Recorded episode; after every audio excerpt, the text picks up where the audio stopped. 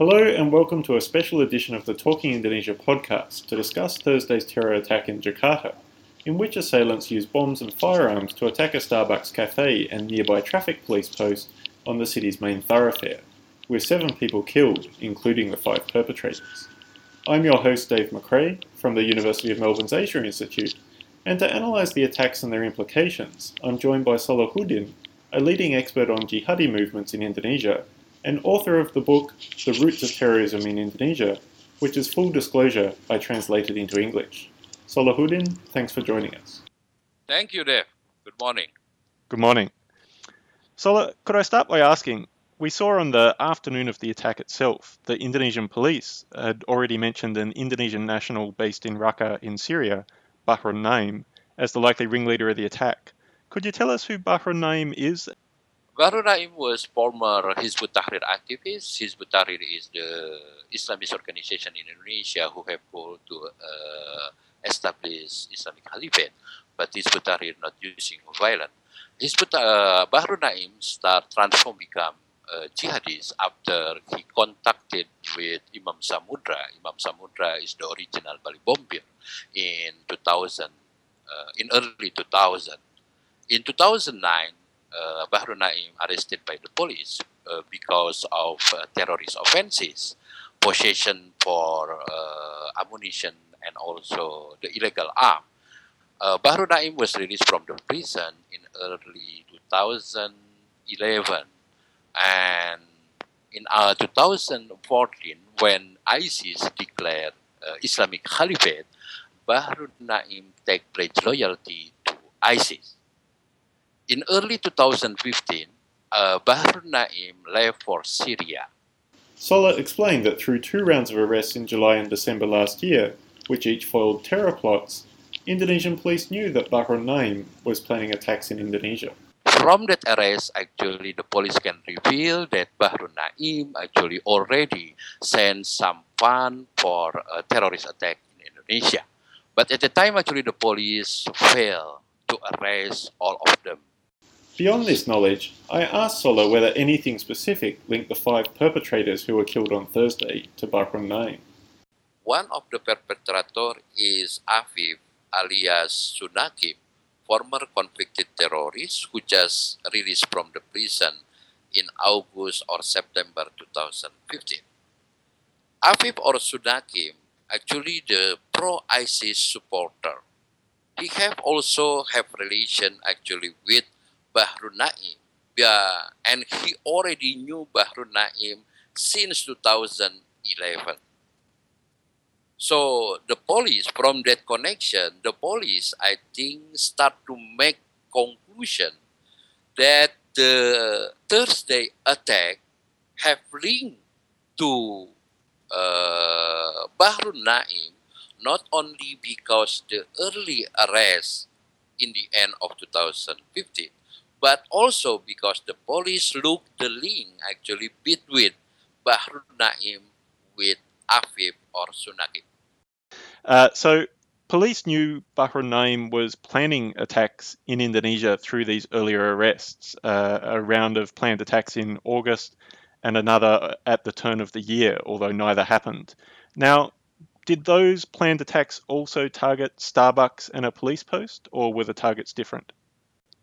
The target of course different because actually when in early arrest especially in the uh, in december 2015 actually the the the perpetrators actually just mentioned that they're targeted. There are some targeted actually. One of them of course still the police office for example. Another targeted they just mentioned actually have relation with the western interests in indonesia why actually the terrorists, uh, the ISIS supporter now start to target it uh, Western uh, interests here in Indonesia? Because actually uh, this is actually have relation with the statement from one of the spokesperson of ISIS, Abu Muhammad al-Adnani in 2015, who mentioned, who encouraged, who appeal actually all of the ISIS supporters around the world to conduct attacks targeted citizens of anti-ISIS countries. This is also actually very interesting for Indonesia. This is actually the new development for Indonesia if we talk about the terrorist case in Indonesia. Why? Because actually for a long time, since 2009 or since of 2010 until 2015, the terrorists in Indonesia seem to have abandoned uh, targeted actually for enemy or Western interests. Most of the terrorists actually from 2010 until 2015, most of them actually targeted the police because they are getting angry with the police because the police has been arrested a lot of their friends. But now they start to change. Now start to target it actually the Western interest. So this is actually it's like comeback to the terrorist activity in early 2000 when actually the terrorists actually start uh, targeted the Western interests in Indonesia. So for me, actually, the Thursday attack is something very important for Indonesia to start to realize that the terrorists now start to change again actually their target. I mean, what do you think those responsible for Thursday's attack were trying to achieve uh, through that attack? Uh, I mean, who were they trying to send a send a message to if that's what they were trying to do? If we look actually the target, there are two targets. The first one actually the traffic police post, and the second one uh, the Starbucks cafe. From the target, we know actually that they have want to send message to two parties. The first one actually the near enemy, the police and the government, and the second one actually they want to send message to the far enemy, you know, the Westerner. So for me, actually, that's uh, attack is very clear. They want to send actually message both uh, to both enemy, the near enemy and the far enemy. And what did you think of the tactics that we saw in the attack on Thursday. I understand it was a mix, perhaps, of suicide bombings or at least bombings. Uh, and then we saw in the media images a couple of the perpetrators using pistols and, and firing at the police. Is that has that been pretty standard in previous terror attacks in Indonesia, or are we seeing something new there? No, this is actually something new. Hmm. If we look actually the Thursday attack, we never have actually the terrorist uh, attacks like this before. But if we look actually uh, the attack also, we can understand they start actually they want to duplicate what happened actually in Paris. Hmm. Right. Because in their blog, uh, in his blog, Bahru Naim actually really really inspiring with the Paris attack, and I think uh, Thursday attack, they want to duplicate the Paris attack in Indonesia. But the problem is actually maybe they have good plan, but the problem is they don't have any capacity to conduct actually similar attack like in Paris. For example, we can look actually that most of the the the, per, the five of the perpetrators only have two uh, weapon. Even one of the weapon actually is only homemade weapon, homemade pistol. So they don't have actually enough uh, equipment to conduct a similar attack like in Paris. And also we can look actually their capacity to conduct actually similar attack. If we look actually some picture, the sequel picture who taken by the some of the journalists we can look that the terrorists have very low capacity. Why? Because they can get difficulties even to shoot some police in very near distance, you know. So they got actually very difficulties actually to conduct similar attack like uh, in Paris. So in my opinion, yes, they uh, you know they want to duplicate to copy uh, the terrorist attack in Paris, but the problem is they don't have any enough capacity to uh, conduct similar attack. Can I ask you on that point of capacity? Uh, yeah. In Indonesia, uh, over the past uh, decade, decade and a half, uh, there have been areas of interreligious violence in Poso and Maluku in eastern Indonesia. And jihadi networks there did have access to, to firearms and indeed uh, there must be, I guess, uh, hundreds perhaps of, of Indonesians who, who went uh, and fought with jihadi movements in those conflicts. Now, why don't you see a transfer of fire, firearms or capacity from those earlier conflicts in eastern Indonesia to, to the people conducting attacks uh, in Jakarta on Thursday? There are some reasons why actually like ISIS supporter is really getting difficulties to get, for example, illegal arm or pistol, something like that. There are some reasons.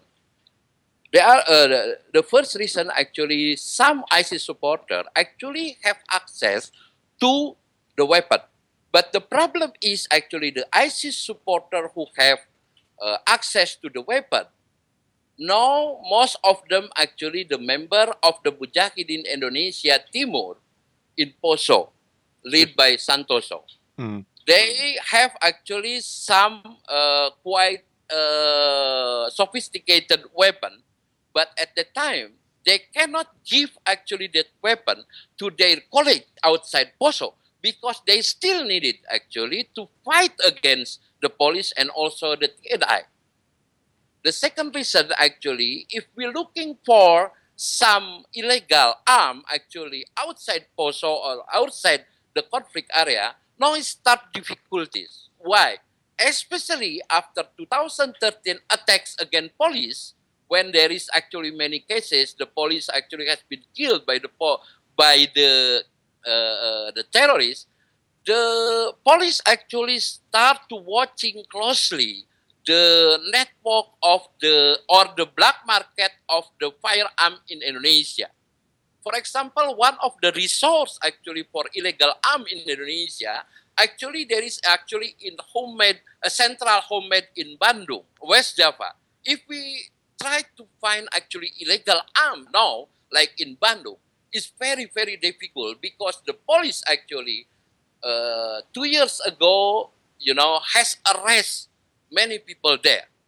So now actually it's very difficult actually to get the illegal arm, especially outside the conflict area.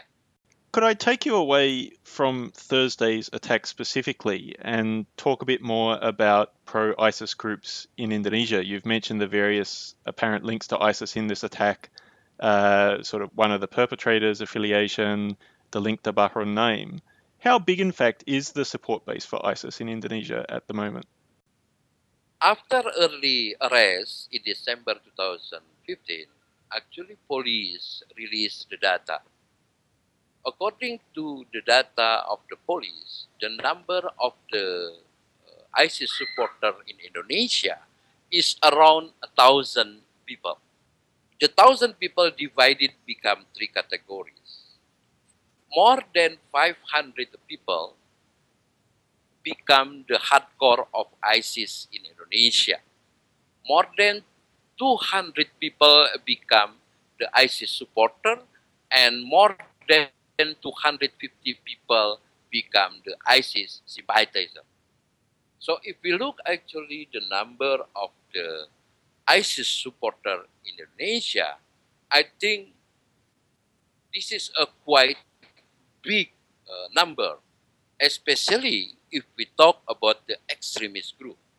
Of course, if we compare with the number of the Muslim community in Indonesia, a thousand people actually the small number.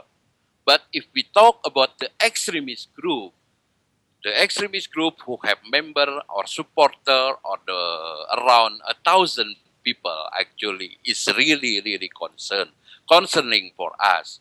I think the Indonesia really really concerned if we look actually the number of the ISIS supporter in Indonesia.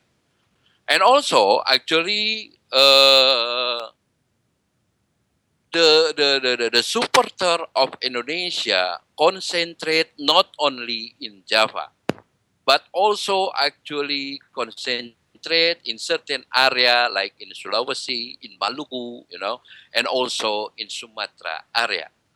So if we look actually the distribution of the ISIS supporter, this is also actually really, really, really alarming for actually Indonesia or for us, you know, because now ISIS not only concentrate in Java but also to spread outside of Java also.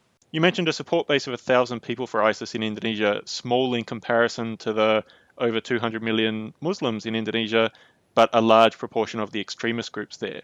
Now, what is it that is attracting these Indonesians to ISIS, do you think? There are some interesting narrative from ISIS who attract for certain people in Indonesia.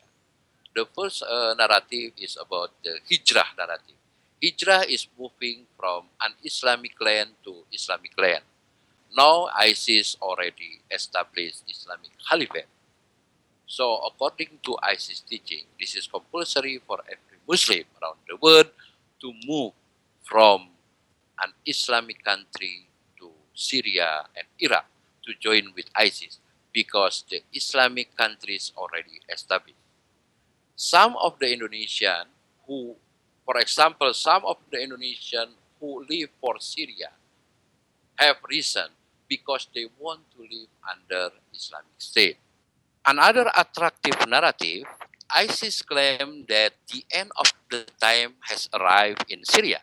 The Islamic prophecy of the end of the time says that that will be a caliphate led by descendant of Prophet Muhammad at the end of the time. And ISIS claimed to be the caliphate. So some Indonesia believe uh, in uh, with joining ISIS, they joining uh, army of Islam at the end of the time.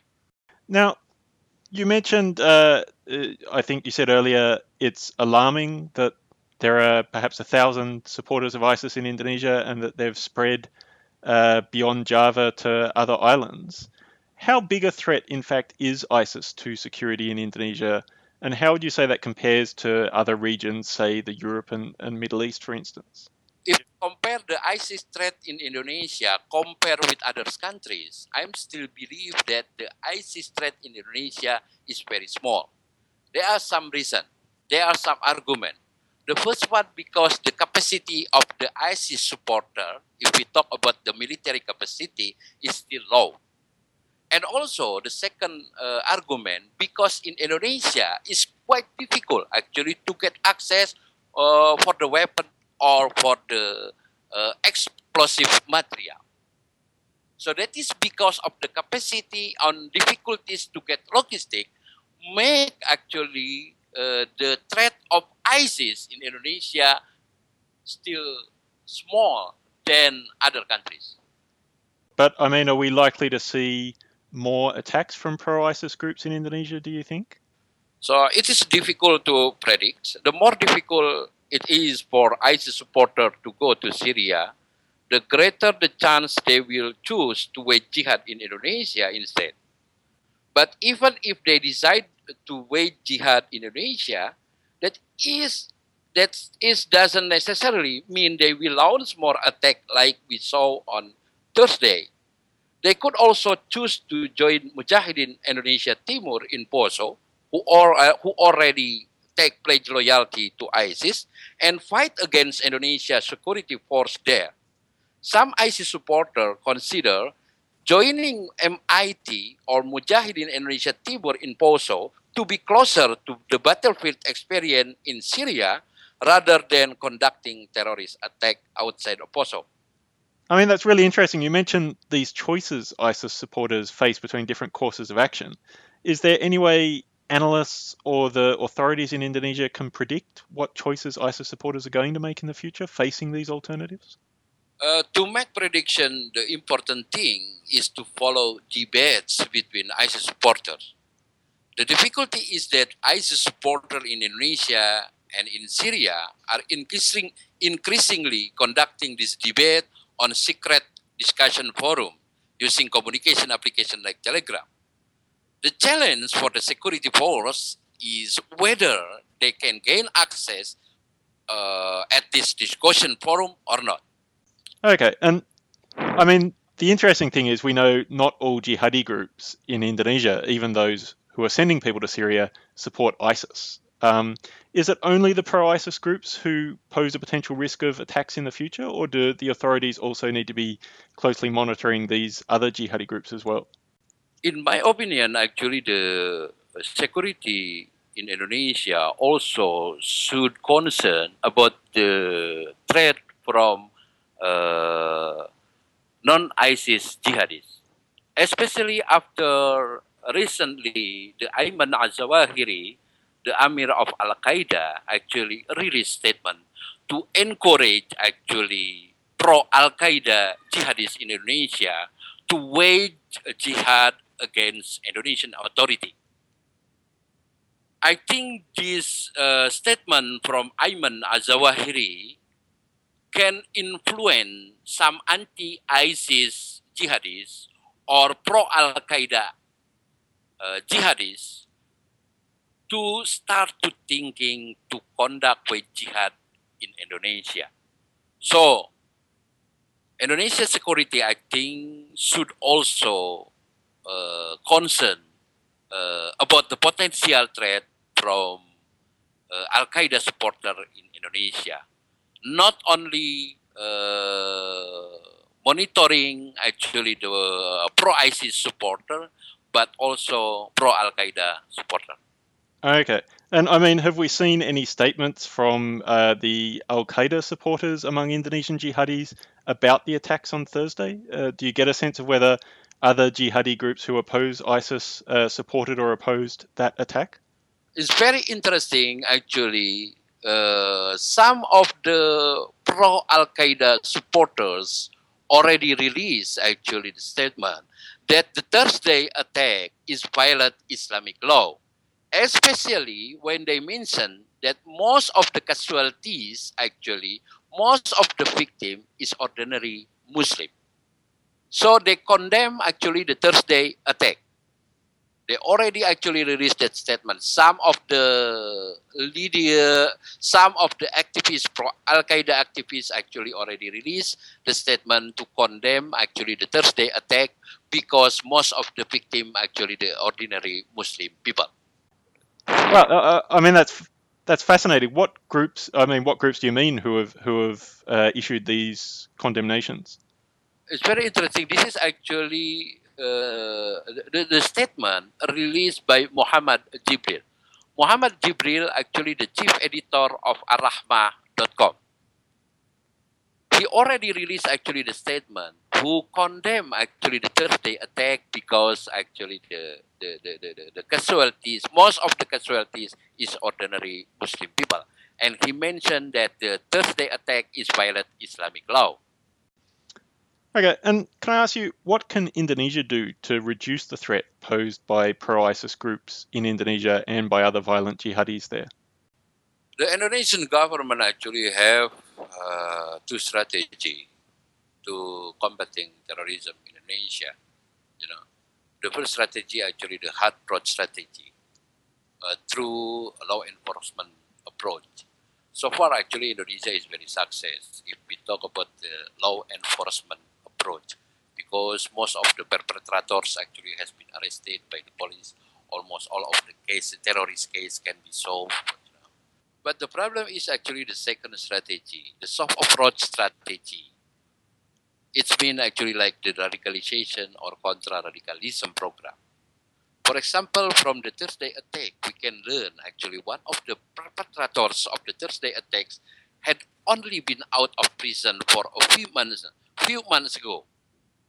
From that case show that the Indonesian authorities still need to work harder on deradicalization to reduce the chance that the released prisoner will become repeat offenders. And finally, Sola, could I ask you, do you think there are any lessons for other countries in the region, uh, Australia or Indonesia's Southeast Asian neighbours, from the Thursday attack? Yeah, I think so. From the Thursday attack, we can learn.